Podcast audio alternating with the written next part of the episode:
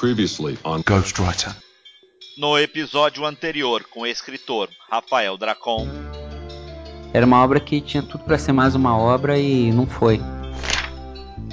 Se eu não fizesse daquilo, não ia ser a história que tinha me chegado. Ele vai se tornar daqui a um ano e meio que hoje no nosso mercado editorial é o Crepúsculo, só que no bom sentido. Nem lá nos Estados Unidos ele é tratado assim. Como se a gente tivesse um, um Tolkien ou um C.S. Lewis ainda vivo, né?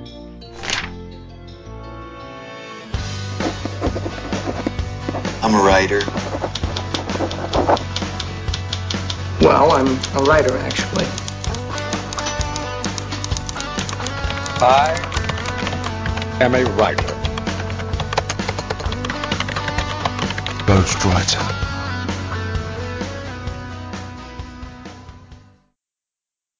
This is a poem I wrote about what to do if you ever find yourself in a fairy tale. And it's called Instructions.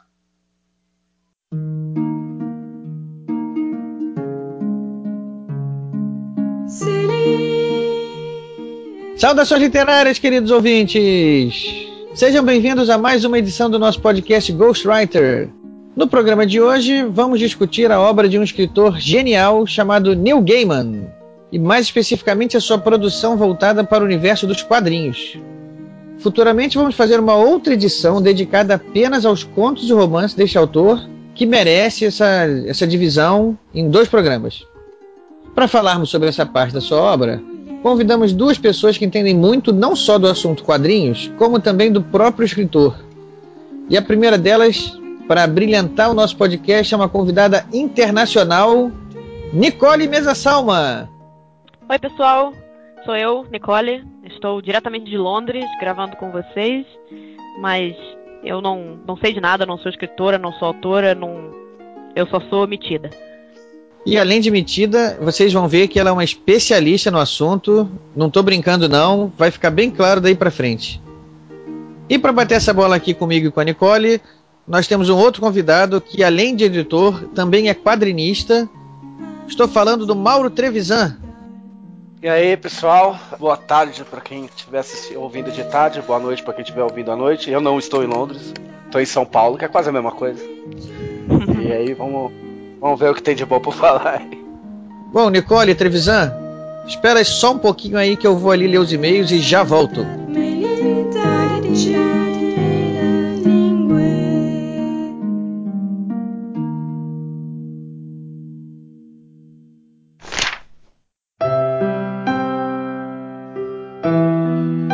Mensagens e recados. Salve, salve amantes da literatura! Eu sou Rafael Modena, o editor do podcast Ghostwriter, e junto com o Ricardo nós iremos ler nossas mensagens e recados.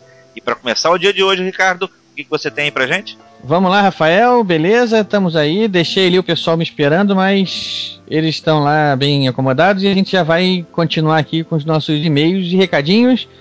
É, vamos começar com o resultado da promoção, Modena? Com certeza, a promoção do livro Ira Implacável do escritor Luiz Eduardo Mata. Ah, esse é comigo. Deixa, posso falar? Pode, deve.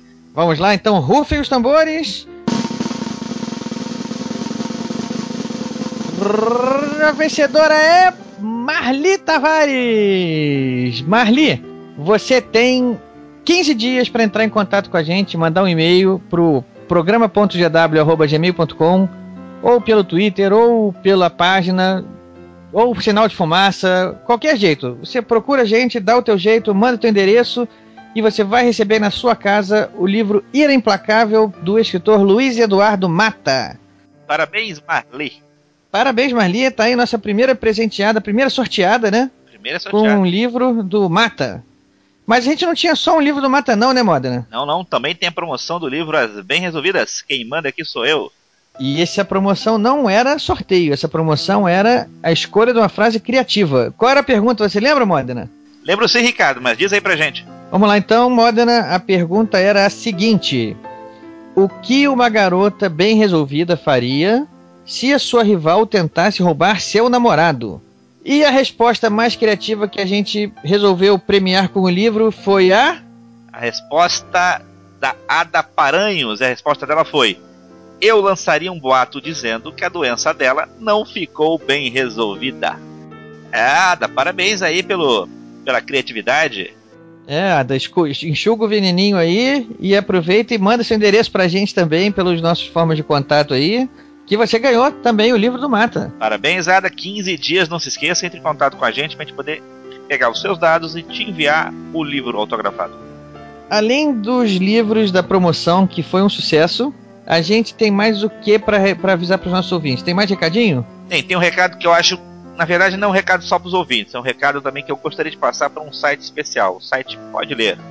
Eles recentemente fizeram uma entrevista com a gente, minha e sua, falando sobre a gente, e ficou um troço pô, tão bem feito, tão bem feito, que eu não posso deixar de agradecer no ar e principalmente é dizer para todo mundo, dá uma olhada não só pela gente, mas também entre no site do Pode Ler, porque é imperdível. Tem também é entrevistas, é, entrevistas com outros escritores muito importantes e bem atuais. É um site acho que pô, fundamental para quem gosta de literatura brasileira. www.podler.com.br e tá caprichado mesmo, né? Quando eu vi lá a chamada lá do pessoal do Pode Ler Entrevista, o, o podcast Ghostwriter, eu fiquei todo orgulhoso, assim, me senti uma celebridade. é verdade, verdade. O trabalho deles é muito bom. Bom, recadinhos dados. A gente agora então pode partir para os e-mails. Temos um e-mail aqui que eu tô louco para ler. Vamos lá. Vamos fazer o seguinte, o Modena. Tem um e-mail que é uma resposta para uma pergunta que você fez. Então acho justo que você leia. No programa passado, Felipe Pereira mandou um e-mail pra gente. E num determinado momento, ele comentou que Nelson Rodrigues foi muito importante na vida dele porque ele desencanou alguns dos problemas lendo o material do Nelson Rodrigues. Eu brinquei perguntando, pô, que tipo de problema será que ele desencanou do Felipe? E o Felipe agora nos mandou a resposta. Vou ler então. Vamos lá então. É, a resposta é para você mesmo. Eu tô fora dessa polêmica, pessoal. Isso aí é entre o Modena e o Felipe, não tem nada a ver com isso. Resposta e e-mail de Felipe Pereira. Sobre o desencanar. É fácil responder, Ricardo. Ele deveria ter colocado Rafael, né? É, Nossa. mas acabou ficando Ricardo, mas é, é, é, leia-se Ghostwriter. Eu vou botar aqui, é fácil responder, Rafael. Isso. Nelson Rodrigues, em suas peças, contos, etc., fala muito sobre tragédia, bizarrices sexuais, mas principalmente fala da obscenidade e desmistifica isso. O Brasil, infelizmente, na minha opinião, é um país muito religioso, no geral por isso tem uma mentalidade super moralizada, onde o sexo é tratado como algo feio, chulo e depravado. Em toda nudez será castigada, o filho do protagonista praticamente proíbe o pai de ter relações, e o final é surpreendente. Mostra que mesmo um garoto com todo o seu discurso moralista também tem seus esqueletinhos no armário. Ele, Nelson, dizia que tarado é toda pessoa normal pega em flagrante. Isso é um ponto de vista, se não inquestionável, bem válido. Freud falava que a histeria, na maioria dos casos, tinha raízes numa vida sexual mal resolvida, e Rodrigues embarca nisso demais. Antes era visto como um tarado, hoje é tratado como um visionário. E é mais ou menos por aí. Nelson Rodrigues tentava ser sincero e tocava na mentira e hipocrisia da sociedade. Isso me ajudou a desencanar de muitos preconceitos, principalmente sexuais. A forma como o homossexual é tratado em suas histórias te faz sentir vergonha de participar de uma sociedade tão intolerante. Essa foi a resposta do Felipe à minha indagação jocosa. Então, Rafael, acho que o Felipe matou no peito, respondeu, tá aí, não deixou pedra sobre pedra. Tá satisfeito? Com certeza, é isso que nós queremos, interação com os nossos ouvintes. Ricardo, aproveita aí, tu tem um e-mail para ler? Ah, vamos lá, eu tô louco para ler esse e-mail aqui porque a gente recebeu um e-mail super elogioso. Opa, de uma ouvinte, é também, de uma ouvinte chamada Jennifer Pereira. E mulher, melhor ainda. Pois é, ela é lá de Fortaleza, Ceará, e está mandando pra gente o seguinte e-mail. Bom dia, Ricardo e Modena. Oba! Descobri o Ghostwriter há três semanas e devo dizer que o site de vocês já está devidamente favoritado. As conversas do podcast são ótimas. As trilhas sonoras, eu, eu falei ótimas assim porque ela, ela separou em sílabas, para enfatizar. As trilhas sonoras são muito bem escolhidas e a edição é perfeita. Parabéns pela qualidade do som. Olha, não, não, pessoal, vamos fazer, não, não enche muito a bola do Modern, não, porque depois eu que tenho que aturar ele aqui, falou? Diz que a edição tá boazinha, mas tem coisa para melhorar, entendeu? É, porque aumenta a minha pressão, né? Bom, continuando, ela diz: a escolha dos entrevistados está primorosa. Adorei as listas de livros do episódio 5. O episódio 5 foi aquele onde a gente falou de livros que marcaram nossas vidas que quem gravou foi o Luiz Eduardo Mata e o João Batista. Isso.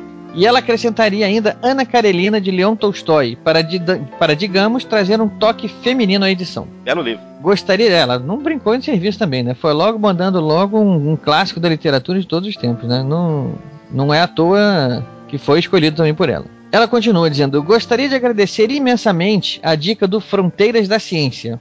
Já há algum tempo eu procurava um podcast sobre ciência e devo a vocês ter encontrado conteúdo tão interessante.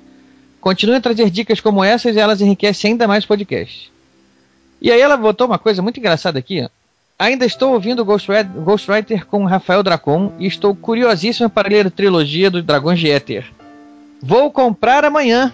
que foi a frase que o Mata eternizou naquele programa que ela disse que gostou. E ela está aqui já usando a frase no contexto correto. Já dá para dizer que é o bordão do Mata. Pois é, e o Rafael Dracon nessa história acabou se dando bem, vai vender mais uma trilogia para ela lá, eu tenho certeza que ela vai gostar. É um, é um excelente livro, realmente. É, no Brasil, não ler Dragões de hoje em dia, para quem gosta de fantasia, é uma perda.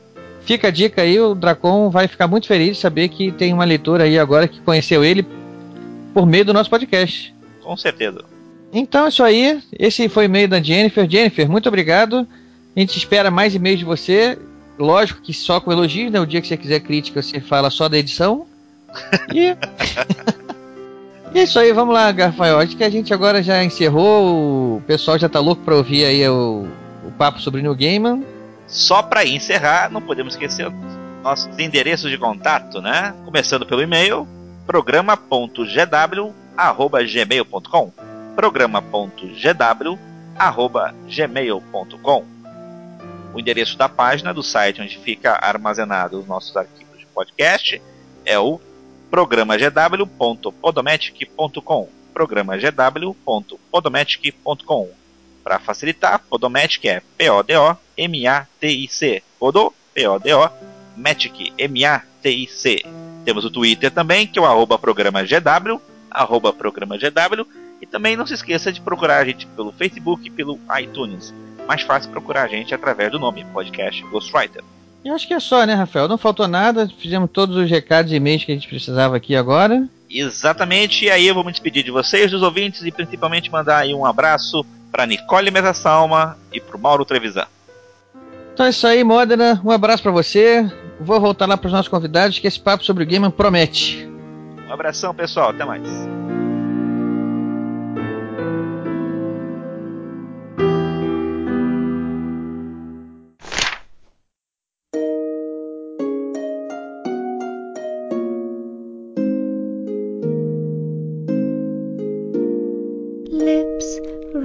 Bom, acabada a leitura de recados, estou aqui de volta com os nossos convidados. Nicole Trevisan, espero que vocês não tenham esperado muito. É, a Nicole falou que ela não é, não é especialista de nada, né? Mas eu discordo da opinião dela. A Nicole é uma das pessoas que mais sabe sobre New Gaiman, mais sabe sobre literatura. Eu, eu ia dizer literatura nerd, mas eu não gosto desse rótulo, não. Mas enfim, cultura pop nerd é com ela mesma e ela é uma especialista sim. Tá, tá qualificada, Nicole. ok, ok. Estou qualificada ganhou, ganhou carimbo. É, ganhou carimbo. Exatamente. Obrigada. Não, eu sou. Se, se, eu qualifico como alguma coisa, é como fanzoca de carteirinha do New Gamer. Então, pelo menos isso é, já, já vale como, como qualificação, eu acho. Eu. Primeira vez que eu encontrei pessoalmente com o Neil Gaiman foi numa Bienal do Livro no Rio e eu levei toda a minha coleção de é, TPs do, do Sandman para ele autografar e até levei num carrinho de feira, obviamente, para não ter que carregar os livros todos na mão. E fui com a minha mãe para se alguém chiasse, eu falava que a metade era dela, mas ninguém reclamou. Ele autografou todos os livros, foi um doce de pessoa, bateu o papo com a minha mãe, minha mãe se apaixonou por ele. E no final das contas ele até desenhou um, um Sandman no meu The Wake. Então, é, foi lá que começou. Na verdade, eu já, eu já era admiradora da obra, mas eu, o meu caso de amor com o Neil Gaiman começou naquele dia. Inclusive, quando ele veio na Flip, foi uma.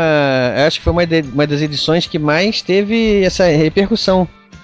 Justamente por causa da presença dele, que é um escritor mais pop, né? A Flip tem um perfil um pouco diferente. E quando ele teve aqui, foi uma. Acho que, acho que o pessoal da Flip não esperava a repercussão e o tamanho da fila que ficou lá, né?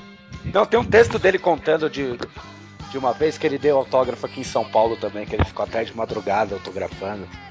É. acho que foi uma das experiências mais bizarras que ele conta. É mesmo? Quando que, alguém que pergunta qual. Não, eu não lembro exatamente a história certinha, mas a fila era gigante e não tinha como o pessoal, tipo, a fila saía da FENAC e dava volta no quarteirão, saca?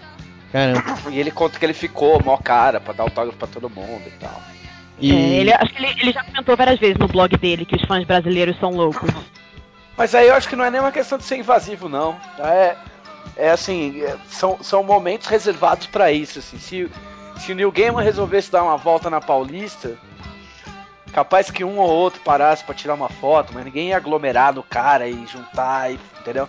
É. Agora, se é um evento, se é um evento específico, se o cara tá ali pra isso, o pessoal, o pessoal aproveita. Não porque a, a, a- chance não é, não é sempre que aparece, né, cara?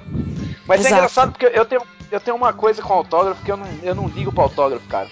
Apesar disso, eu tenho dois autógrafos do New Gamer. Mas normalmente eu não. Não, mas é sério, cara. Eu fui, eu fui no, no FIC esse ano, aliás, o, no ano passado. E aí, meu, eu fiquei na, na mesma mesa da Jill Thompson, mó cara lá, bati papo com ela, não sei o que. Não peguei autógrafo de um cara, mano. Essa semana eu fui ver o Yoshitaka Amano. ah, ajudei a entrevistar o cara, cumprimentei o cara, dei, dei meu GP pro cara e não peguei autógrafo. Yoshitaka Amano, que inclusive trabalhou junto com o Gaiman no Dream Hunters, que é a Isso, versão... é. Não, o que interessa é eu dei um autógrafo pro cara, bicho. É. Opa, isso, Não. isso é uma coisa importante. Peraí, vamos explorar isso aí mais. Trevisan, que história é essa? Você deu um autógrafo pro New Gaiman, não? Não, não, pro New Gamer não, foi o Yoshitaka Amano. Mas de qualquer maneira, Gamer, pra- de qualquer maneira, vamos do- lá. Explica como é que foi isso não, aí. Não, não. Ah, não, eu falei, é, assim, é mais brincando, mas é uma questão de educação. A gente foi, eu fui entrevistar, ajudar a entrevistar, ajudar uma jornalista amiga minha, Flávia Gazi.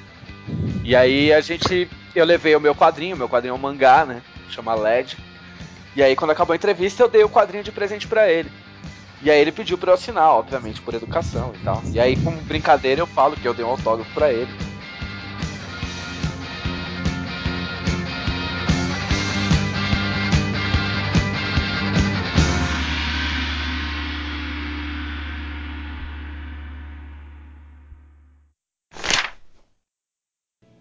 Touch the wooden gate in the wall you never saw before.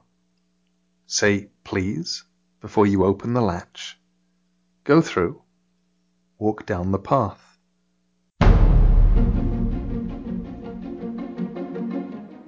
Você, Nicole, que já falou que levou sua coleção numa, numa, é, num carrinho de feira, né? Como é que foi essa história? Você começou a ler New Gaiman quando? E em que, em que tipo de obra? Eu comecei, a- o meu primeiro contato com o New Gaiman foi Sandman, mas eu eu comecei tarde, comparativamente falando com, com, com gente que eu conheço. Eu acho que eu li Sandman pela primeira vez, deve ter menos de 20 anos. Eu, assim, a obra já tinha sido publicada no Brasil, eu comecei a ler é, por indicação de amigos, depois de um tempo, e comecei a ler em inglês mesmo, porque eu eu tenho a vantagem de ter sido alfa- alfabetizada em inglês porque eu estudei numa escola britânica. Então, em geral, se o livro. Eu tento, eu tento ler a obra na língua que ela foi escrita originalmente. Então, se foi escrito em inglês originalmente, eu prefiro ler em inglês. Não é preconceito. Eu adoro ler em português, não tenho nada contra. Mas eu acho que é, cultura tem muito a ver com idioma. E para você entender a, a obra e o contexto, é sempre melhor ler no idioma original em que foi escrito. Eu fui para Nova York em 94, então eu comecei a ler Sandman mais ou menos nos anos 90, é, meados dos anos 90. Depois dessa viagem, quando eu fui a Nova York, eu comprei todos os, os encadernados, todos os TPs do Sandman que já tinham saído até aquela época. Todos eles estavam em, em- em paperback já, tirando The Wake, que tinha acabado de sair, que é o único que eu tenho em capa dura. E eu, depois dessa viagem, eu li todos de uma vez só, porque eu queria ler a história completa. E eu, obviamente, me apaixonei pela história e depois eu já tinha lido é, outros livros, literatura do Neil Gaiman, como o Belas Maldições, eu já tinha lido o Neverwhere, que eu nem sei como é que traduziram em inglês, o, o- em português, o É, Chama-se Lugar Nenhum. Lugar Nenhum, Aham. e alguns dos contos dele também. Foram lançados aqui praticamente em dois livros que são chamados Coisas Frágeis. É, não, ele tem outros livros de contos em inglês que talvez não tenham sido traduzidos a- ainda. eu não conheço a introdução aqui pro Brasil. Você conhece a Não, televisão? saiu, o, o Smoke and Mirror saiu aqui. Ah, tá. Saiu em dois, É. em dois volumes também, se eu não me engano. Mas desde então eu li outras coisas dele, obviamente, como Livros da Magia, que é um clássico, Orquídea Negra, é, e obras que ele escreveu para personagens da Marvel, DC mesmo, é, que são da, te- da, da, da linha temporal normal dos personagens, mas ele foi convidado para escrever como, como, como autor convidado por parte. Ele até escreveu, se eu não me engano, é, episódios para aquela série Ele escreveu Doctor Who, né? Doctor Who, isso mesmo. Ele escreveu Ele escreveu um episódio, se eu não me engano. um episódio de ele Doctor's escreveu Wife. um episódio É. Isso, e ele escreveu um. Isso talvez as pessoas saibam menos, mas ele escreveu um episódio pra Babylon 5 também, nos tempos imemoriais, chamado Day of the Dead, o Dia dos Mortos. Bem legal, inclusive. Essa eu Recomendo. não conhecia também não. Isso, tá vendo como a Nicole tá mais do que gabaritada? Ela disse que não, mas aí, ó, tá aí se provando a pessoa. São, são várias, várias nerdices se juntando, né? Buda aqui, aí já, já viu. A, a É fácil. conjunção de nerdices. Você, Trevisan, conta como é que você foi apresentado ao Neil Gaiman ou ao Sandman. Como é que foi essa história? Então, eu fui até conferir a data que a Nicole falou, porque eu me assustei, porque ela falou que, que começou a ler há 20 anos. Eu falei, caramba, eu li quando era moleque. É. Eu acho que eu É que a gente tá cara, ficando eu- velho. Não, eu, eu tô velho. Você tá ficando, eu já tô. Hoje em dia a gente fala coisa assim de 20 anos atrás, assim, já, já ficou normal, né? A gente começa a falar isso e foi, oh, caramba. É, não, é bem bizarro. O- eu lembro que eu vi. A primeira edição do Sandman que eu vi foi a edição 5, eu acho. Era do Prelúdio Noturnos ainda, não era? Era, era. Foi a que, é, é a que tem o. Puta, esqueci o nome da porra do personagem. Ah, o, o Scott Free. É, Senhor Milagre. Sim. É, então, acho que é- foi, foi essa edição. Eu vi e assim, eu comprei numa banca de bairro, cara. Eu nem sabia o que, que era. Acabei comprando, li. Tipo, não entendi, mas achei legal. Porque eu gostei do desenho e tal. E, e aí comecei a colecionar, mas assim. Eu acho que foi o meu primeiro contato com quadrinho adulto depois de, de Watchmen e tal. E, e aí não parei mais também. Mas aí o, você acompanhou essa, essa série, se eu não me engano, aliás, eu até aproveitar então e mostrar aqui para os nossos ouvintes que o, no Brasil, se não me engano, foram lançadas só 10, 10 histórias aqui no Brasil. São a Prelúdio Noturnos, que foi a primeira, se eu não me engano, começou em final de, da década de 80, isso já. Foi Eu não sei se 89 foi- nos Estados Unidos. Depois de Prelúdio Noturnos vem a Casa de Bonecas, Terra dos Sonhos, Estação das Brumas, Um Jogo de Você, Fábulas e Reflexões, Vidas Breves, Fim dos Mundos, Entes Queridos e Despertar.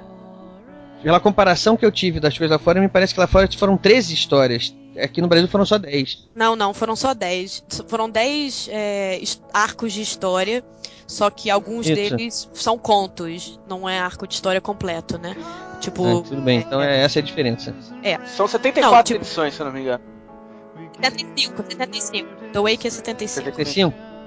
Deu, é, então é isso mesmo. Então aqui no Brasil foi lançado até o 75, então tá. Então combinou, tá lançada a obra inteira no Brasil mesmo. Esses 13 arcos foram lançados lá fora, então correspondem aos 10 arcos no Brasil. Não, é porque são só 10 arcos mesmo, é o que eu falei. O resto são histórias independentes. São histórias independentes, É, né? nem todos foram escritos em, em arco. Alguns são Você só. sabe essas, quais são essas independentes, quais são os nomes dela? Ah, não sei português, como eu falei, eu li tudo em inglês, eu não sei se elas saíram no Brasil, mas é, mesmo alguns dos arcos é, que saíram encadernados também são contos. É, mas, por exemplo, eu tenho aqui a minha coleção de cena original, a, a que eu falei que foi autografada, etc., tá toda no Brasil ainda. Meu irmão é o guardião da coleção. Mas de- depois que eu- Excelente. é, depois que eu me mudei pra Inglaterra, eu comprei todas as edições Absolute Sandman, que são as encadernadas, que são um livro de mesa de café, né? Que são um- um- uns tomos, uns calhamaços, que dá pra Já foi lançado aqui no Brasil isso É, também. mas não é, É. igual, não. Não chega nem aos pés a, a qualidade da edição, até por motivos econômicos e tal. Exatamente. É. A qualidade do, do papel, da, da impressão. O conteúdo é o mesmo. Mas É, Mas o resto, cores, São a livros folha, né? lindos e, e eu até brinquei com uma amiga minha, porque eu, obviamente, como é, apóstola de Neil Gaiman, que eu sou, eu tento converter outras pessoas, né? Pessoas normais, é, ignorantes, do mundo de game. Não iniciados, né? Vamos dizer, não iniciados, Tento né? iniciá-los no, no mundo da, da Maravilhoso. literatura. Exatamente, da literatura dos quadrinhos do game. Tem uma amiga que ela, ela queria começar a ler, eu falei pra ela, você pode ler todos que você quiser, mas esses livros não saem da minha casa.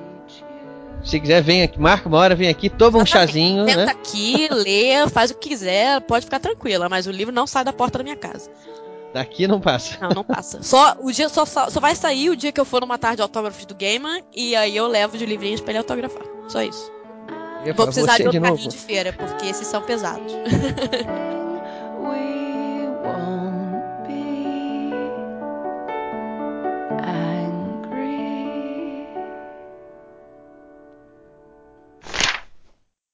A red metal imp hangs from the green painted front door as a knocker.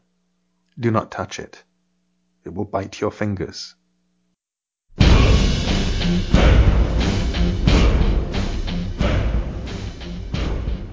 Trevisan, deixa eu aproveitar o gancho que a Nicole deixou no ar aí e te perguntar. Ela disse é, a literatura do Neil Gaiman, literatura de Sandman. Você, como quadrinista, conta pra gente a sua experiência como quadrinista e como editor. E começa já a levantar a questão pra gente aí. Quadrinhos é literatura? Ah, então, a questão de ser literatura, cara, é assim, futebol de salão é futebol? É, mas. É. é. É outra, é outra modalidade, entendeu? Aham. Mas assim, o, o, o Gaiman, ele, ele, ele tem um argumento muito forte nesse sentido, porque a- aquela história do noite, é, Sonho de uma Noite de Verão, ela foi premiada numa, numa, numa premiação super respeitada de literatura, que eu não vou me lembrar o nome agora, mas foi o primeiro quadrinho premiado numa é, a, a ganhar o prêmio numa premiação de literatura especificamente. Eu acho que é o Hugo Awards. Não é Hugo? É Hugo, né? Então. É. É, então, assim, existe um reconhecimento acadêmico de que pelo menos o quadrinho do Neil Gaiman é literatura, então não tem muito o que discutir. Não tem muito o que discutir, né? Agora, da, da minha experiência, cara, puta, eu, eu mexo com quadrinho desde os 15 anos de idade. Ah, fazendo, fiz, fiz fanzine, entrei na. Eu trabalhei numa revista chamada Dragão Brasil, entrei fazendo quadrinho junto com, com um rapaz chamado Evandro Gregório, que hoje, hoje assina Greg Tokine e desenha para os Estados Unidos e tal. Então eu sempre tive meio, meio envolvido. E o Gaiman sempre teve assim, teve uma influência muito grande no, no, no meu começo de carreira, se é assim que eu, que eu posso dizer. Porque na época que eu comecei, todo mundo queria escrever igual o Alan Moore e igual o Neil Gaiman. né? Que era bem, que é uma missão bem desgraçada. Ainda a bem que eu referência desencanei. bem, bem humilde, é. É. É, não, é porque era a referência de quadrinho adulto que a gente tinha, porque quando eu comecei a aprender quadrinhos, cara, o que a gente tinha de referência de quadrinho de terror, por exemplo, era a cripta, essas as versões da cripta que saíam aqui no Brasil, produzidas por, por, por artistas brasileiros, que era uma coisa mais, mais visceral e mais escatológica e tal. E aí, de repente, quando, quando surge o Sandman, que é um terror psicológico, uma coisa. Todo mundo pirou, né, cara? Porque é muito. É, foi, foi muito uma obra de, de abrir caminhos e abrir a cabeça das pessoas em termos de. Do que, do que seria o terror em quadrinhos, entendeu? A partir dessa, dessa, essa, então, você tá dizendo, isso foi a sua primeira influência, né? A partir daí você criou que obras? Porque assim, é, o, pessoal, me- eu, eu me considero roteirista de quadrinhos, o pessoal, né, gosta do que eu faço, mas na verdade eu publiquei muito pouco de quadrinho. Eu publiquei cerca de 10 histórias na década de 90, histórias curtas de 4 a 10 páginas, com esse rapaz, com o Greg. E eram, assim, histórias de vampiro, histórias meio de, de fantasmas, puxando pra esse lado, pra esse lado da Vertigo e tal. Que era bem com essa influência de, de, de Alan Moore e Neil Gaiman. Ah, eu fui voltar a fazer quadrinho de verdade o ano passado. Que aí eu comecei o LED, que é a minha série, mas aí é mangá, aí já não tem nada a ver com o game. Que eu falei, a meta era muito alta, não. Padrão alto demais, mas é bom mirar nele, né? Como você falou, foi sua primeira influência. Eu acho que depois de ser a primeira, nunca mais ela deixa de ser também, né? Ah, então, não tem, não tem ninguém que tenha, que tenha começado a fazer quadrinho na década de 90 e que goste de quadrinho adulto e que tenha é, começado a produzir quadrinho que não tem influência do game. Não, não existe. Era onipresente, né? É. Onipresente na casa de todo, todo adolescente da, da, da época que gostava, assim, não, não tinha como não ter passado pelo Sandman, né? essa onda alternativa de quadrinhos meio biográficos e meio mais líricos, assim, é, até mesmo não tendo nada a ver com terror nem nada, também não deixa de ser uma influência do game. Ele, ele sempre fez muito isso. Ah, o Mr. Punch é meio isso, o Violent Cases é meio isso, saca? Tem um outro também dele, que é aquele que é um cineasta que está filmando uma, uma, uma, história que se passa no, no, na virada do primeiro milênio. Né? Como é que é o nome? Signal to Noise, que saiu como som e ruído, acho. Som e ruído, acho que é o nome é alguma coisa assim mesmo. Fiz até a resenha pra Rolling Stone, inclusive por causa dessa obra que saiu aqui, eu tive a oportunidade de entrevistar o Dave McKean, cara. Uhum. Que é o parceiraço, parceiraço do gamer. É. Falei com o cara, falei com o cara pelo telefone e derrubei meu grau de de distância do, pro New Gaiman pra um. Pra um, é. O meu ainda tá em dois, então, porque eu, é, pela Nicole pra, até ele, ou por você até ficou, ficou meu grau tá dois ainda. Não, a, por curiosidade, é, isso não tem nada a ver com o que a gente tá falando, mas como o televisão entrevistou, jogou né, na, na, na mesa, esculachou dizendo que entrevistou o Dave McKean, eu também entrevistei o Dave McKean. Ele é um cara muito eu, gente boa, cara. Não, ele é super gente boa, mas o, o meu foi, foi diferente porque eu sou jornalista, mas eu não trabalho com nada é, com, com, com, literatura ou, ou, ou, entretenimento no momento. Mas há algum tempo atrás, em outra encarnação, eu trabalhava para um site que tinha uma sessão de cinema. E no Festival de Cinema de Londres, o, o, um dos filmes que estava sendo lançado foi o Mirror Mask, que é um projeto Sim. do McKean, na verdade, do, do Dave McKean, que o Gaiman estava envolvido, mas é o, um filhote do Dave McKean mesmo. E ele estava, obviamente, promovendo o filme como diretor. E eu fui numa sessão de café da manhã entrevistá-lo. E super gente boa ele, muito, muito tranquilo. E inclusive você se você falou do filme? Ah, eu lembro várias coisas que ele falou do filme. Eu tenho provavelmente ainda tenho uma fita gravada com a entrevista uhum. com ele. Eu não, como boa nerd fã, eu não, não, não, não gravei por cima, né? Essa eu guardei. Tá aí. Então. Relíquias, é, relíquias nerds são as mais valiosas, né? É, porque é. é. engraçado, porque quando eu fui entrevistar ele, eu citei o Mirror Mask e ele disse que foi um pesadelo, cara. Disse que ele não assiste o filme. Diz que ele é, nunca não, mais a... pegou o filme pra assistir, porque ele acha terrível e tal. Eu acho que o problema também é que a reação da crítica ao filme foi terrível na época. Eles esculacharam é, o filme é, né? quando ele saiu. É, não, o que, ele, o que ele diz é que eles mesmos pecaram na produção e tal, porque, tipo. Diz que a Sony chegou e falou, ó, oh, tá aqui a verba, e em vez dos caras mexerem no roteiro e ajustarem tudo e fazer tudo direitinho, os caras falaram, ah, beleza, vamos fazer. E aí a produção em si foi, foi tipo um inferno, ele fala. Como eu entrevistei ele quando o filme estava sendo lançado, ele não ia falar nada ah, disso. É, não, lógico, lógico, lógico. é, mas. O... Só elogios, na época só elogios. Exatamente. Mas foi interessante porque ele trabalhou com o. Na época, é, parte dos efeitos foram feitos pela. pela. Ai, como é que é o nome? O, o cara que fez os Muppets, eu esqueci o nome dele agora. O. Jim Henson. Exatamente, a, a Jim Henson Creature Factory, Creature Workshop, que é é uma empresa que existe até hoje de efeitos especiais. Eles fizeram, na época, nos aulos tempos dos anos 80, todos os efeitos especiais de filmes como Labirinto, Cristal Encantado, eram eles que faziam, né? Tudo que tinha a ver com, com efeito especial de criatura era só eles. É, marionetes, essas coisas. Exatamente. E ele trabalhou, ele trabalhou com o pessoal da, da, do Jim Henson, que eu acho que ele até trabalhou com. Óbvio, o Jim Henson já tinha morrido, mas ele trabalhou com a filha do Jim Henson, eu acho. E ele é mó completamente fanboy do Jim Henson. Então ele tava completamente deslumbrado de ter trabalhado com eles e ter visitado o, o, o workshop do, do, Jim Henson. Então ele, ele, o foco dele foi bastante esse, na época. Olha, eu tenho o telefone dele aqui ainda, você quer? não vamos dar isso, não, não vamos publicar esse telefone, não, não pessoal. Mas... Mas, eu fiz questão de guardar. Se quiser, a gente pode botar no Mercado Livre, vai estar à venda lá. A gente começa com lance de mil dólares. ele é super ativo no Twitter e ele fala direto com as pessoas. Se você mandar uma mensagem para ele na boa, ele provavelmente vai responder. Fala assim, posso te ligar, Maquin? Eu tô meio mal. É o Stalker, é o fã Stalker aí. Ah, eu nunca gaguejei tanto no inglês, cara. É, o poder do. do você sente aquele deslocamento de poder, né? Quando você tá perto de pessoas assim, né? Uhum. Ah, eu, eu fiquei meio. O cara foi muito paciente comigo, porque eu nunca tinha feito entrevista, entrevista em inglês, ainda por telefone, ainda com o cara. Eu só fui dar uma relaxada depois dos 15, 20 minutos, cara. My darling, one thing, one tiny thing out of place. Walk through the house. Take nothing. Eat nothing. However, if any creatures tell you that they hunger, feed them. If they tell you that they are dirty, clean them. If they cry to you that they hurt, if you can, ease their pain.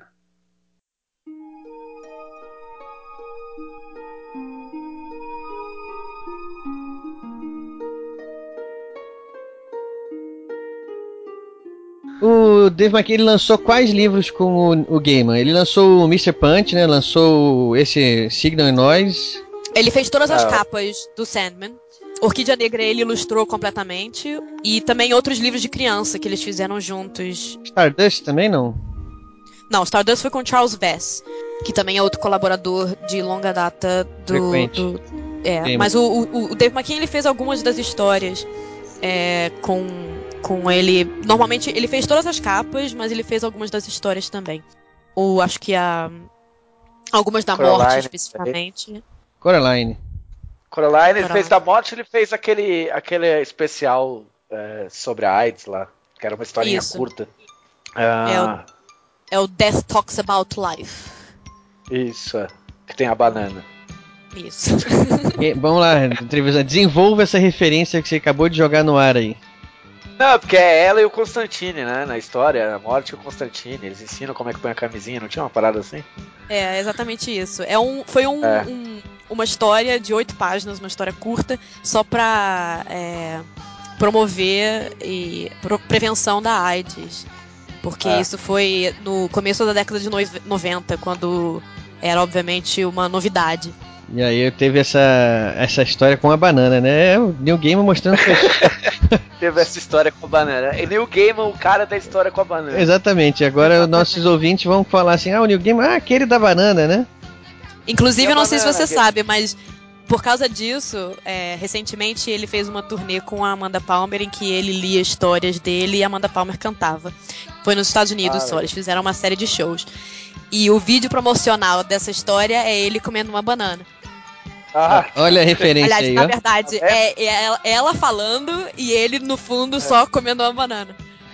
Olha a referência aí, tá vendo? Pra quem conhece. Não, mas, é, mas é engraçado que o, o Neil Gaiman ele, ele foi premiado no, pelo o jogo de você, né? Que tinha o personagem gay, a, como é que chamava? Isso. Wanda? E ele foi premiado por uma, é, por, uma por uma associação de LGBT, pelo respeito como ele tratou e tal, o assunto. E aí ele conta, acho que foi, no- acho que foi no Sandman Companion que eu li. é, que ele conta que ele nunca foi tão apl- aplaudido num, num discurso só por ter falado o próprio nome, né? O Neil Gaiman. New Gaiman. Alguma referência ao gay, mano? É, não, provável, né? É. Pois é, mas o, o- Foi engraçado você falar do Stardust, porque a maior parte das pessoas conhece o, o Stardust como filme agora, né? E também como um romance, como um livro. Aham. Mas o, Stardust começou como quadrinho. A primeira edição dos co- do, Stardust foi um quadrinho em quatro Não. partes. Não conheço quadrinhos do Stardust. Pois é, que na É, verdade é- não é, é um um- é um- quadrinho. Isso, É, um quase um livro conto de ilustrado. fadas ilustrado, Ah, exatamente. entendi. É, eu não conhecia, eu, só- eu sabia do livro e sabia do filme. Pois é, mas ele começou, a, a primeira encarnação do, do Stardust foi como quadrinho. Foi, que não, não é quadrinho, quadrinho, mas é um quadrinho. É um livro ilustrado que saiu em formato de quadrinho, quatro edições, e depois como uma edição encadernada, e depois como livro.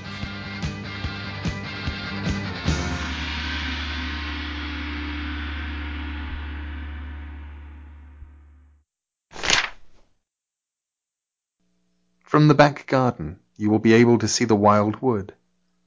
The deep well you walk past leads down to Winter's realm.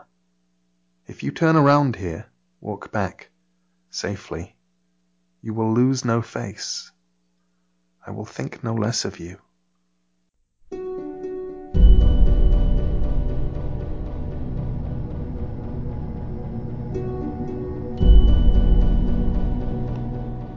Então vamos lá, a gente já falou de- das obras do Sandman, do, do Sandman. Olha, a gente ah, confunde o autor Não com a obra já, né? Não É, de ser, né? de. As obras do Gaiman, mas é porque eu não queria falar só do Sandman, vamos falar. A gente falou já do do Sandman, obviamente, e de outros quadrinhos que ele lançou também. A gente não chegou a falar de todos aqui, né? Até porque é uma obra mais extensa, mas vocês lembram de alguns aí que a gente ainda não comentou? Não, eu, eu mencionei o Livros da Magia, mas a gente não falou sobre eles ainda. E Orquídea Negra, que foram os, os outros que ele lançou com a, a Vertigo, né? Aliás, Orquídea Negra foi o primeiro, que também é totalmente ilustrado pelo Dave McKean. Então, como é, conta a história, então. Como é que é mais ou menos essa história do, do Orquídea Negra? A Orquídea Negra é completamente diferente, de certa forma. Ah, É uma, é, uma, é uma parte da obra dele que dá uma escapada, né? É um perfil diferente. É, é uma, é uma história diferente, mas o. Eu li Orquídea Negra há, há milênios, então eu vou ser bem sincera, eu não lembro os detalhes da história. O que eu. O que realmente me marcou na Orquídea Negra, na verdade, foi o traço do Maquin. Mais do que o. Mais do que a história em si. Foi, foi realmente a arte, porque a arte de Orquídea Negra é extremamente marcante. É, É Orquídea Negra eu confesso também. Esse eu não, não li. Ou se eu li também, já tem tanto tempo que eu não lembro. Eu acho que eu não li. É, Trevisan, você já comentou sobre ele também, né? Você já lembra de mais alguma coisa? Nossa memória também já tá tão ruim assim. Lembra alguma coisa? Eu não lembro. Eu tenho um grande problema pra lembrar do final das coisas que eu leio e que eu assisto, mas eu lembro mais ou menos. Era um, a, a Orquídea Negra era uma personagem secundária, uma heroína secundária da DC. Isso, é, tinham o- três orquídeas é. negras da DC, inclusive, diferentes. Isso. a- e aí ele meio que ele meio que renova a, a origem e tal. Ela morre logo no começo e aí ela meio que renasce como um ser realmente como se fosse uma flor de verdade, tal, uma, uma- um ser humano feito de flor, alguma coisa assim. Tinha uma pegada meio ecológica e tal. Ela, ele juntava a origem dela com a origem do de um dos vilões com o nome mais ridículo da história, que é o, o Florônico. Isso eu não sabia. É, e o monstro e o monstro do pântano e tal. É. Mas eu, eu realmente não lembro. Eu, eu lembro que tinha essa pegada bem ecológica, assim, e a arte do, do. que nem a Nicole falou, o que mais marcava mesmo era a arte do, Do Maquin. do Dave McKean. É. É, Se eu não me engano, a, a, a Orquídea Negra foi feita antes do. do Arkham Asylum, que é do, do Grant Morrison com o Dave McKean. Uhum. Mas eles, e- eles quiseram lançar o, o, o, o- o Asilo Arkham antes do da Orquídea Negra com medo que não vendesse por o cara, pelo cara não ser conhecido. Pelo Dave McKean não, Uhum. não ser conhecido no mercado. A própria história do Sandman começa mais ou menos assim também, né? Ele, ele, ele reciclou um personagem, né? É. É porque, Não, aquela, porque aquela coisa, os caras, os caras chegam lá e falam assim, ah, meu, vamos fazer um negócio junto, que personagem você quer? E aí o cara fala um, não pode. Aí na época ele acho que ele ele ele ele perguntou do puta, como é que chama esses personagens da DC, cara? Eu esqueci tudo. Vingador, não sei das quantas. Um que tem uma capa, um chapéu lá. Vingador Fantasma, sei lá. E aí já tava tudo meio ocupado. Aí ele lembrou do Sandman e pediu o Sandman. Ele falou, ah, beleza, então faz aí, se vira. É. Porque essa que é a questão também. Às vezes a ideia não, não é nem sempre do autor. Você, a gente tem que lembrar que a, a DC é uma editora e eles têm os editores lá que falam: ah, pô, esse cara aqui escreveu essa história, interessante. Tem esse personagem aqui que a gente tem há 50 anos que ninguém toca no cara. Vamos entregar pra ele e ver o que, que ele faz. E às vezes é isso que acontece também. Acho que com Sandman foi mais isso até do que ele escolher. Acho Foi que foi isso. a, a editora a- dele na época que sugeriu que ele que ele que ele re, revitalida, revida- Ugh, não consigo falar agora. Revitalizasse o, o, o Sandman diferente, fizesse uma coisa diferente, porque o Sandman original ele usava um tipo a areinha, jogava areia na cara das pessoas pra fazer elas dormirem, né? Isso, e a- até a figura do Sandman também, ele, ele foi, fez inspirada num personagem da época, que era o vocalista da banda Silks the Benches, né? Ele, pra, pra acho que pra exemplificar pro, pro ilustrador como ele queria, ele pegou a figura desse vocalista, dessa, da, dessa banda chamada Silks and the Benches, e o primeiro desenho do Sandman sob a pena de Neil Gaiman foi com essa figura em mente. Isso é uma referência que eu tenho. É, eu até acredito nela, porque se você conhecer a figura do, do, do- desse vocalista e o Sesman do lado, é parecido realmente. Inclusive, vamos falar, pedir pro Rafael aí botar no post embaixo aí do, do link aí um link com a figura dos dois. Pro ouvinte poder. Você não, você não tá confundindo com, com, com The Cure, não? Não, não, eu, eu, eu- achava até mais parecido com The Cure. Mas quando a história que eu li, quando eu tava lendo pra pesquisar, pra falar um pouco, é, falou que era o vocalista do Silks. E eu fui ver, é, realmente, é, é- são muito parecidos. Aqui um, um momento cultural também de Momento em- cultural. é, coisa que você descobre quando mora na Inglaterra. É, embora você escreva Siuxi, a pronúncia correta é Suzy. Suzy. Ah, Olha só. O nome dela, na verdade, é Suzy Sue. Embora escreva Siuxi Sue. nossa. Isso, tá, isso é a grande vantagem, a gente ter uma londrina Eu só sei porque eu moro aqui, porque conversando com a gente. Eu passei a minha vida inteira no Brasil chamando ela de Siuxi também. E voltando aos outros quadrinhos dele, só pra terminar aquele arco da conversa. a outra que eu comentei, que é o Livros da Magia, que eu, eu pessoalmente adoro, é uma das minhas favoritas. A minissérie, né? O Livros da Magia foi escrito originalmente como uma minissérie com, pelo Neil Gaiman. E a história ficou tão popular que se transformou numa série permanente da Vertigo. É uma das linhas é, de, de, de, de história permanente deles. Mas a. Faz um a resumo pra minissérie- gente do que é a história. é, exatamente. A minissérie é o seguinte: é um moleque de 12 anos de idade chamado Timothy Hunter que é, descobre. Alguma semelhança com Harry Potter? Não. Bom, sim e não. Sim e não, né? É. Sim, não.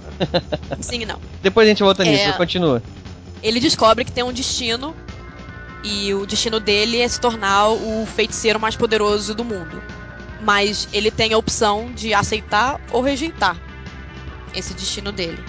E a, a história, os, as- os quatro capítulos da história são ele passeando pelo, pelos mundos da DC, da, da Vertigo, é, e conhecendo os personagens e sendo apresentado ao mundo da magia para decidir se ele quer ou não se tornar o mago mais poderoso do mundo.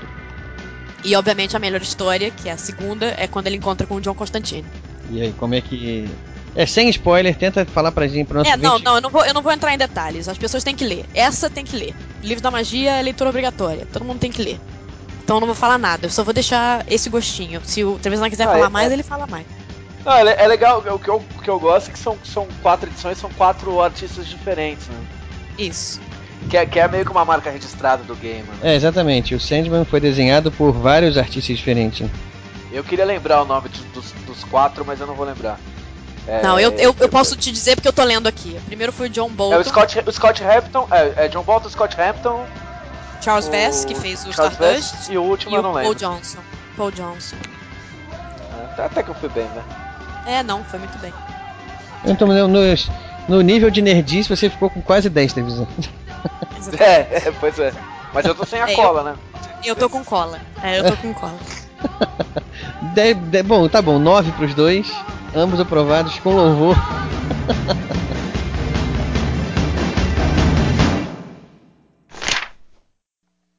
Once through the garden, you will be in the wood. The trees are old. Eyes peer from the undergrowth. Beneath a twisted oak sits an old woman. She may ask for something. Give it to her.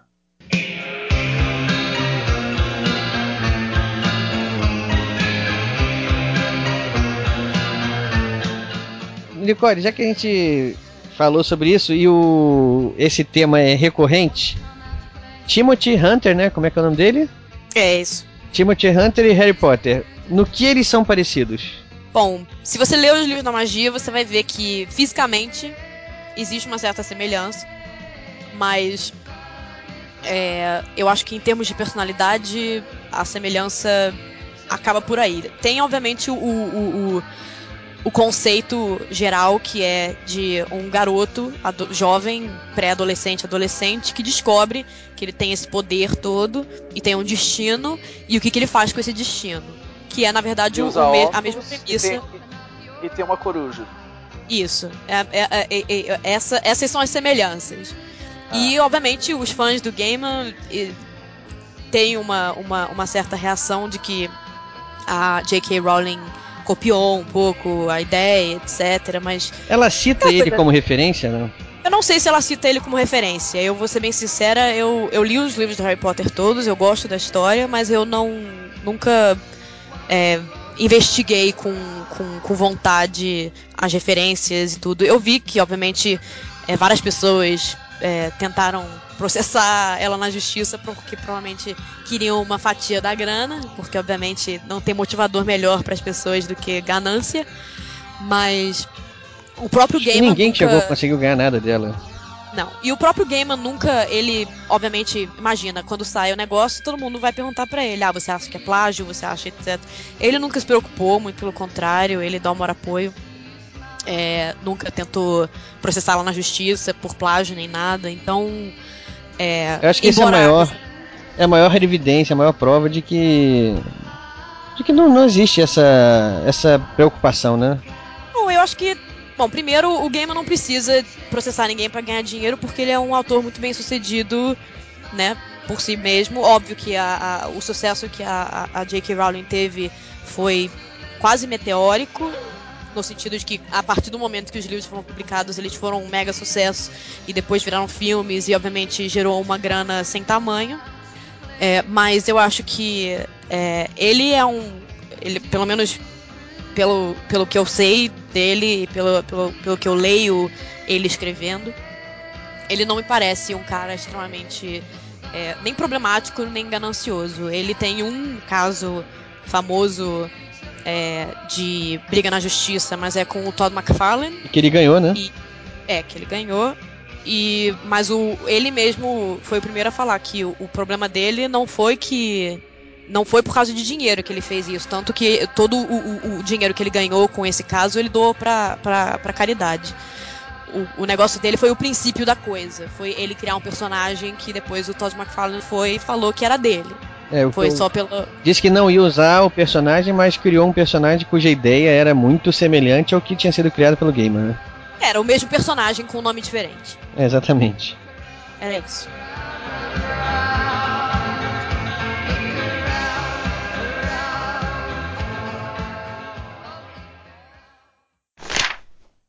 She will point the way to the castle. Inside it are three princesses. Do not trust the youngest. Walk on.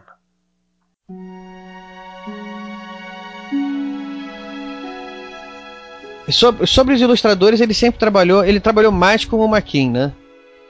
Não, ele trabalhou com o Maquin é, consistentemente. Eu acho que o. Ah, acho que a, a diferença. Não. É, acho que a diferença é que o Maquin era a presença mais constante, porque eles trabalharam juntos em alguns, algumas coisas específicas e o Maquin fez todas as capas do Sandman. Inclusive, eu recomendo para quem gosta de arte e para quem gosta do Maquin especificamente, é, tem um livro que eles reuniram todas as capas dele pro Sandman chamado Dust Covers, que é maravilhoso, é lindo, lindo, lindo, lindo. Vale o investimento porque é, é uma é uma, uma obra de arte, literalmente. eu não, não conheço, você já não, provavelmente não foi lançado aqui no Brasil, você conhece Trevisan? Conheço, conheço sim. Mas foi lançado era aqui no Brasil esse? Era... Não, não que eu saiba, não que eu me lembre, pelo menos. Eu também acho que não. Mas, é... Mas era sonho de consumo, na época eu era mais pobre ainda. Inclusive, tem o tarô também, né? O... Tem, tem o tarô da Vertigo.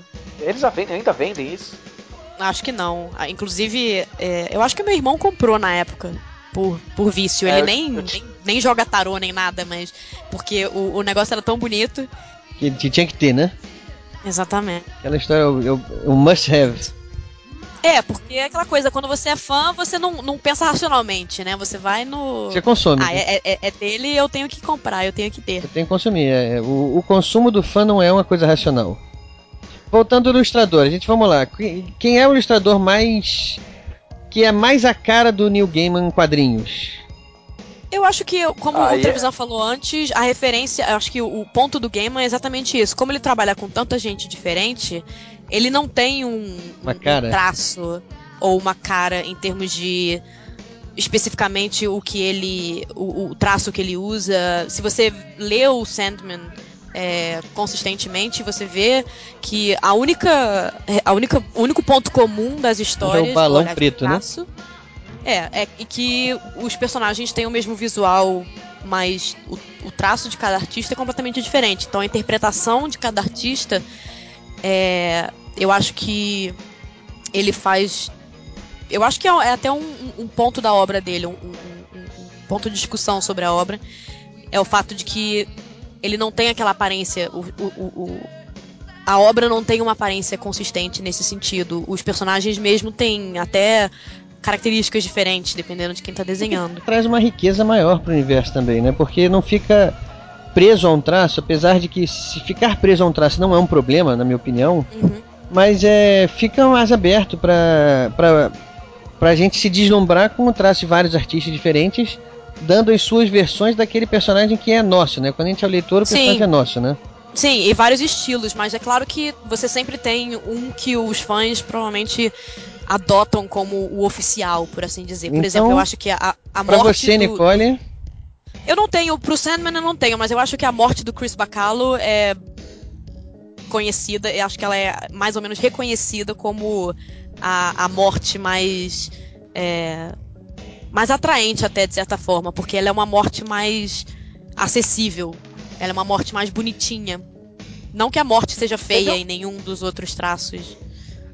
Teve Mas um eu cara acho que, que ficou o- mais tempo desenhando. ó, como é que chamava? Mike, é Mike Dringenberg. É, o Dringenberg ele, escre- ele, ele desenhou bastante. É, que é- era, o- era o desenhista oficial, digamos assim, da série. E aí, É, ele desenhou. a- as mudanças eram mais constantes e tal. É, na verdade, ele desenhou, em termos de arco, o, o Dringenberg ele fez o Casa das Bonecas e a Estação das Brumas. Eu acho que é, foram só essas O, duas. fi- o final, o final do Prelúdio de Noturnos é dele também. O Ah, é, Sam, é o- é Sam Keith, né? O, cara, o primeiro, ele, ele não ficou até o final do arco. É, pois é. Mas ele o entra, acho que no, trabalhou. no, nos capítulo 6, se eu não me engano, no- no- na edição 6. Isso, e aí que ele é começa a que- trabalhar. Que é, que é, na verdade, Continua. desculpa, é que na, na verdade quando, quando a história dá a virada mesmo. É. Que é quando deixa de ser um quadrinho com pé no super-herói ainda, pra virar um quadrinho tipo, ok, é, essa porra é adulta e fudeu. Que é a história onde ficam na, na lanchonete lá e tal. Uhum. E a última história do Prelúdios Noturnos, que na verdade nem é parte do Prelúdios Noturnos, mas que é a da foi. morte. Exatamente, que é a, é a- é a introdução da morte, que é a- o som. É, é o som das suas asas que eles traduziram. É, acho que, é acho sim. é The Sound of Her Wings em inglês. E Ah. foi o Dringenberg que, que desenhou a, a original. Mas o. Ele trabalhou com vários artistas diferentes, inclusive a, a Jill Thompson, que o, o Trevisan mencionou antes, é, de ter Minha amiga. dividido a mesa, exatamente, a, a, a parceira, parceira do Trevisan. É. Ela. Ela fez o Vidas. Ela, ela, ela foi artista do Vidas Breves e também de outras histórias independentes. O jogo Então ela de trabalhou com você, ela não fez final também, não? Não, tem uma outra mulher que, que desenhou, acho que foi. é, Não, acho que não foi ela. Mas, de qualquer forma, eu posso colocar a cola aqui, eu vou procurar a cola depois pra ver. Mas É, eu, lembro, E o- eu lembro até a edição que foi. é, o, o, o que a Jill Thompson é mais conhecida no momento, na verdade, é porque ela fez os Pequenos Perpétuos, né? é, o- Que é a, é a edição bonitinha. os irmãozinhos todos. É, que é a edição É. praticamente infantilizada, É. mas não infantil, do. Acho que um desenho do- fofinho. É. É Exatamente. um desenho mais fofinho deles, né? É, Ah, que é agora tipo o desenhista- Muppet, é, Muppet Babies. É, Fala de outra vez, você tava começando a falar? Não, é. É, não, eu ia falar que o, o desenhista que eu mais gosto, na verdade, fez pou- pouca coisa. Quem é ele? fez. É o Ke- é, chama, se eu não me engano, Kelly Jones. E ele fez qual- Ele quais fez- trabalhos pro, pro Ele- Gaiman? Ele fez. Ele fez boa parte da Estação das Brumas. E ele fez uma história separada, que é uma história que meio que fudeu minha vida, na verdade.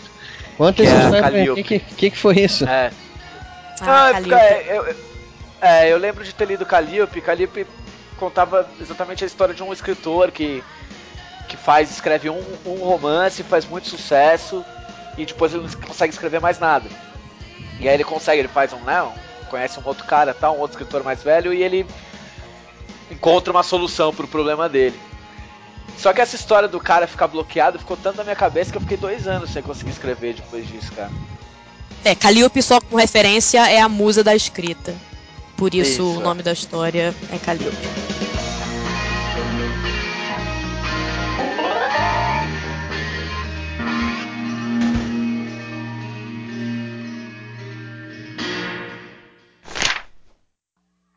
In the clearing beyond the castle, the twelve months sit about a fire, warming their feet, exchanging tales. They may do favors for you if you are polite.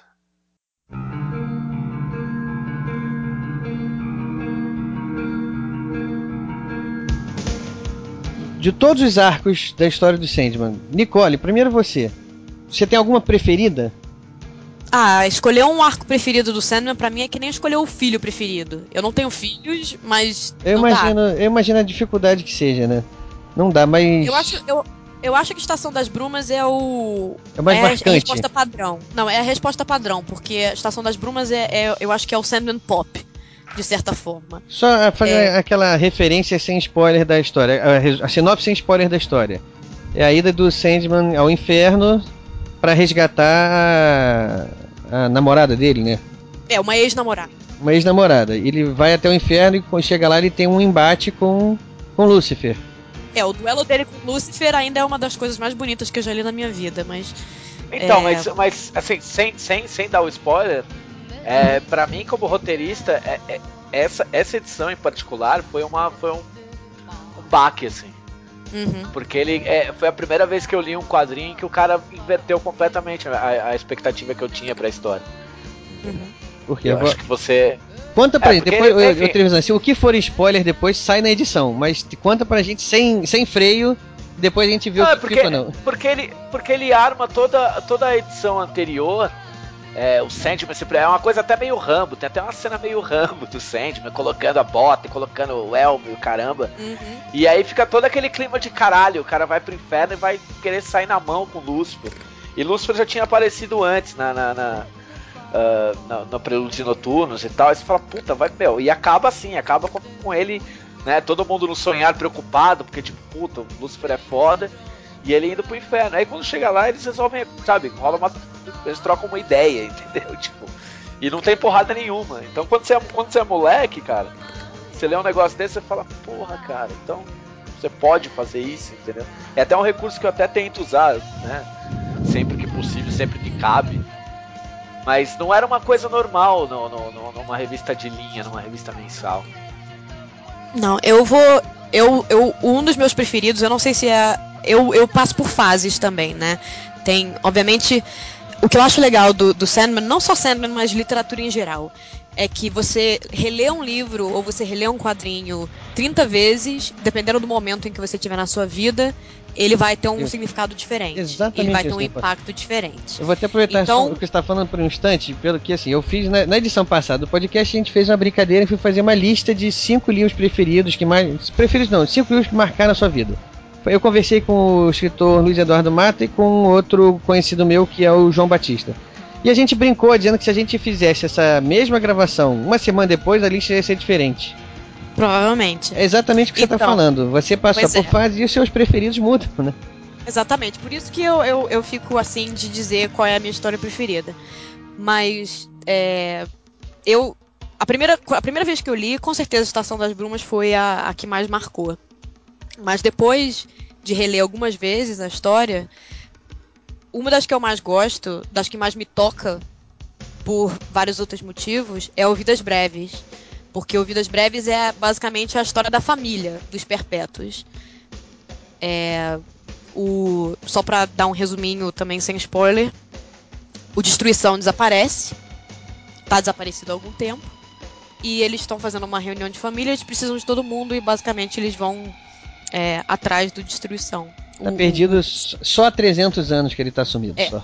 Exatamente. Pro, pros perpétuos, pelo, com- como o nome indica, É. 300 anos não é nada, né? 300 anos Quando é um final de semana. perpétuo- Pô, eles já estão um final de semana sem aparecer aqui, né? Pois é.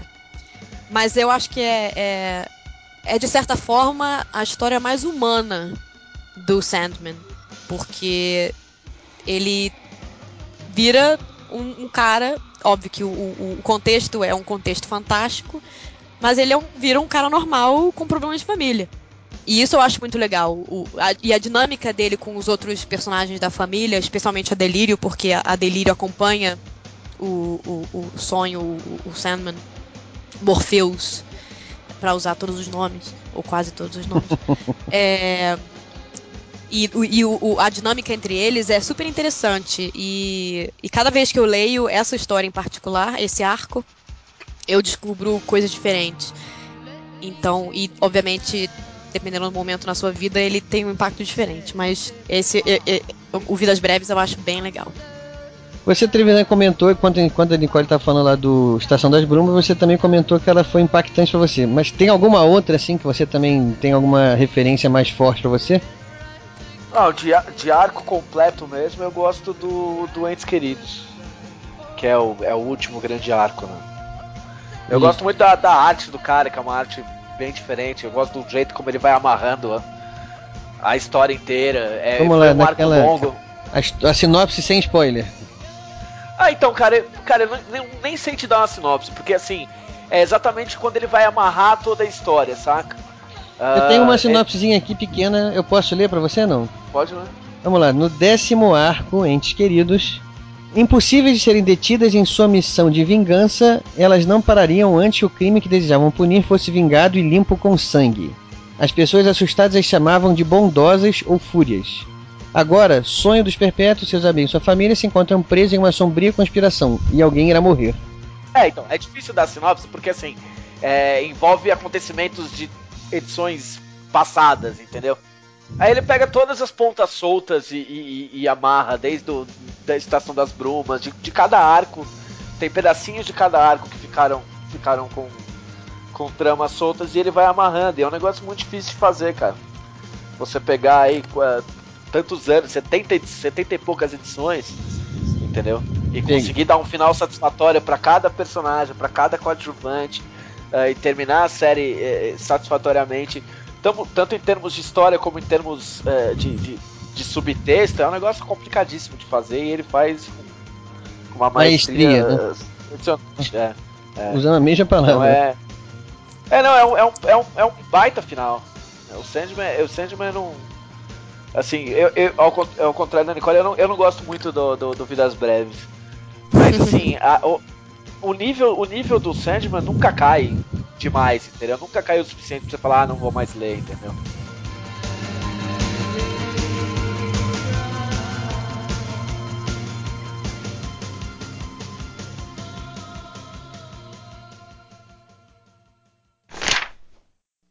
The river can be crossed by the ferry. The ferryman will take you. The answer to his question is this. If he hands the oar to his passenger, he will be free to leave the boat. Only tell him this from a safe distance.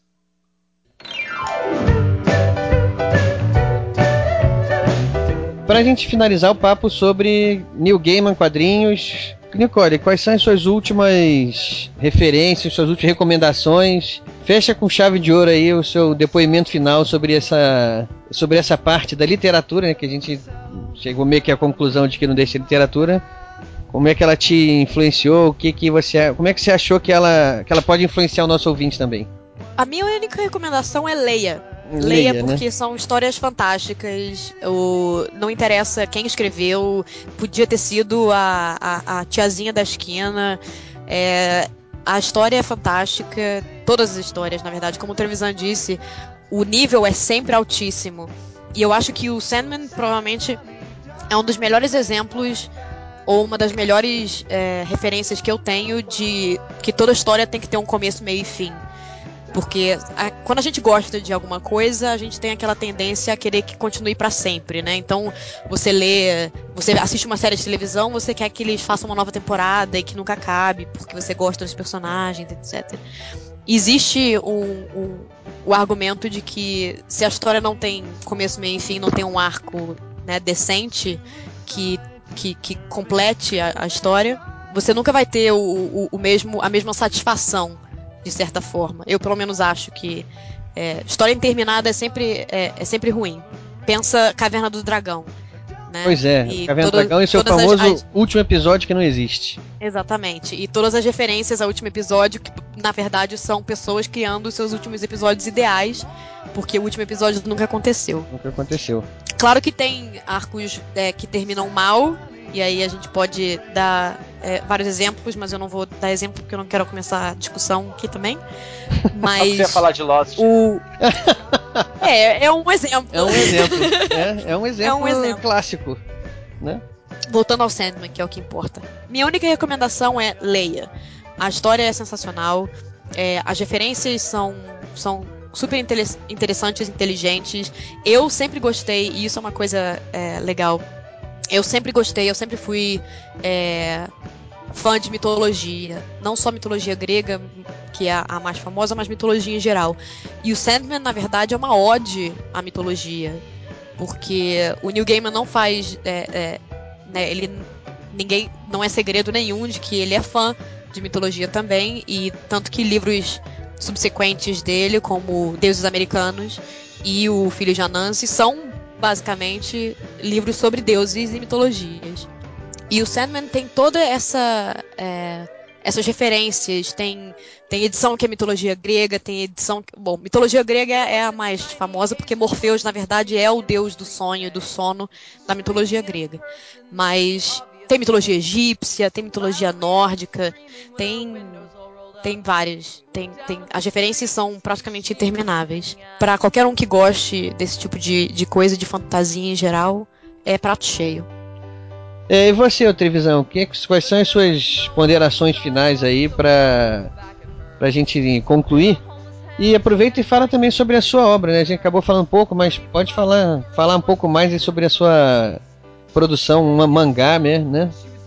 Ah, então, cara, eu acho que além de tudo que a Nicole já falou, assim, o, o Gaiman ele, ele, ele chega com referências muito boas, né? Porque eu, quem, quem ensinou o Gaiman a fazer quadrinhos foi o, foi o Alan Moore, né? O que não é Então, eles pouca ainda- coisa, né? Não, não é. e. E assim, é, assim como a obra do Moore, mas acho que até de um, de um modo mais acessível e mais até agradável que o do Moore, é, a obra tem muitos níveis, cara. Entendeu? Então, assim, é- não é só um negócio que. é, Eu defendo muito o quadrinho como diversão, sem você ter que ficar se preocupando em passar uma mensagem e tal, tipo, se preocupando propositadamente, propositadamente pra pra passar uma mensagem necessariamente. Mas no caso do game, ele faz isso de uma forma muito natural, entendeu? Então, é, é, assim, eu comecei a gostar mais de Shakespeare e prestar atenção mais em Shakespeare por causa do game. Sonhos de Então, uma por Noite de Verão foi uma das É, referências claras dele, né? E aí, por, ter, por ter essas 500 mil referências, se você é uma pessoa que se instiga fácil, assim, você vai descobrir mais 500 outras coisas legais pra ler e pra aprender a partir da obra do game. Então, além de você ter uma história muito foda, né, de um autor muito bom que desenvolve as coisas eh, de uma maneira muito legal, você ainda acaba ganhando culturalmente mesmo. Que é uma coisa que a gente não, não vê muito, assim, não vê tanta facilidade. E só pra fazer o, o jabá, então, o, o quadrinho que eu tenho trabalhado é o LED. É um quadrinho baseado no, no cenário de RPG que eu ajudei a escrever aí já faz 13 anos. Tormenta? É, é isso, Tormenta. É, é um mangá online. Então você pode entrar no site que é www.ledhq, LED com dois Ds. Vai estar aí no post para todo mundo ver também. .com.br. Você pode ler todas as edições de graça. A gente, tentou, a gente tem tentado um formato diferente. A gente solta uma edição de 24 páginas por mês, dividido em duas partes de 15, de, de, de 12. E a cada quatro edições colocadas na internet, a gente solta um encadernado impresso com extras e algumas páginas coloridas e tal. Então, quem puder visitar aí para dar uma para dar uma força pra gente, comprar o, o encadernado também, o volume 1 já tá disponível. E deixar um recado pra gente, tá? Deixar- Lançado pela Jambô também? lançado pela Shampoo. Isso aí, então, tá- inclusive a gente foi pré-indicado. É uma pré-indicação, mas né, tá valendo pro, pro HQ Mix de melhor web quadrinho de 2011. Vamos ver o que que, que que dá. então é isso aí. Para quem, pra quem que estiver interessado, vai ter o link aqui debaixo no, no post, vai estar aí. É só clicar lá para conhecer a obra do Trevisan também. É, como ele mesmo falou no início, o Gaiman já foi uma referência. Eu acho que não deixa de ser, né? Faz parte da, do Ah, DNA ainda já. é, só não, só não tô exercendo. É. Mas tá no DNA, né? Isso que Ah, importa. lógico. Então era isso, pessoal. Fica um abraço para vocês, até a próxima edição e até a próxima. Nicole, você quer des- despedir, falar alguma coisa? Eu não, eu não tenho nada pra vender. She says it was a mistake to let them burn her at the stake, and she learned a lesson back there in the flames. So she's going to kill the queen and then she'll rescue old Orleans. And it's really hard to hang around with saints. I think I ought to tell her that the English left in failure and they don't go back to France except on holes. But I saw her vivisect a man who wanted to correct her, and the playground soon resembled Grand Guignol. She says we need to raise a brand new army, and she marched us round until we couldn't stand. She says the nation she abhors will soon be writhing on the floor, and the British will no longer rule her land.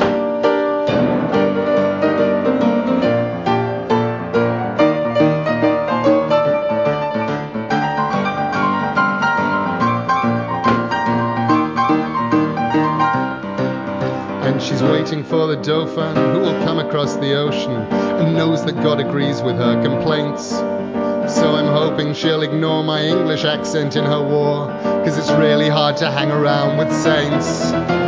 She says we need to raise a brand new army, and the flag of France so proudly she unfurled. And the people that she hated will be neatly bifurcated, and the British will no longer rule. The British will no longer rule. The British will no longer rule the world.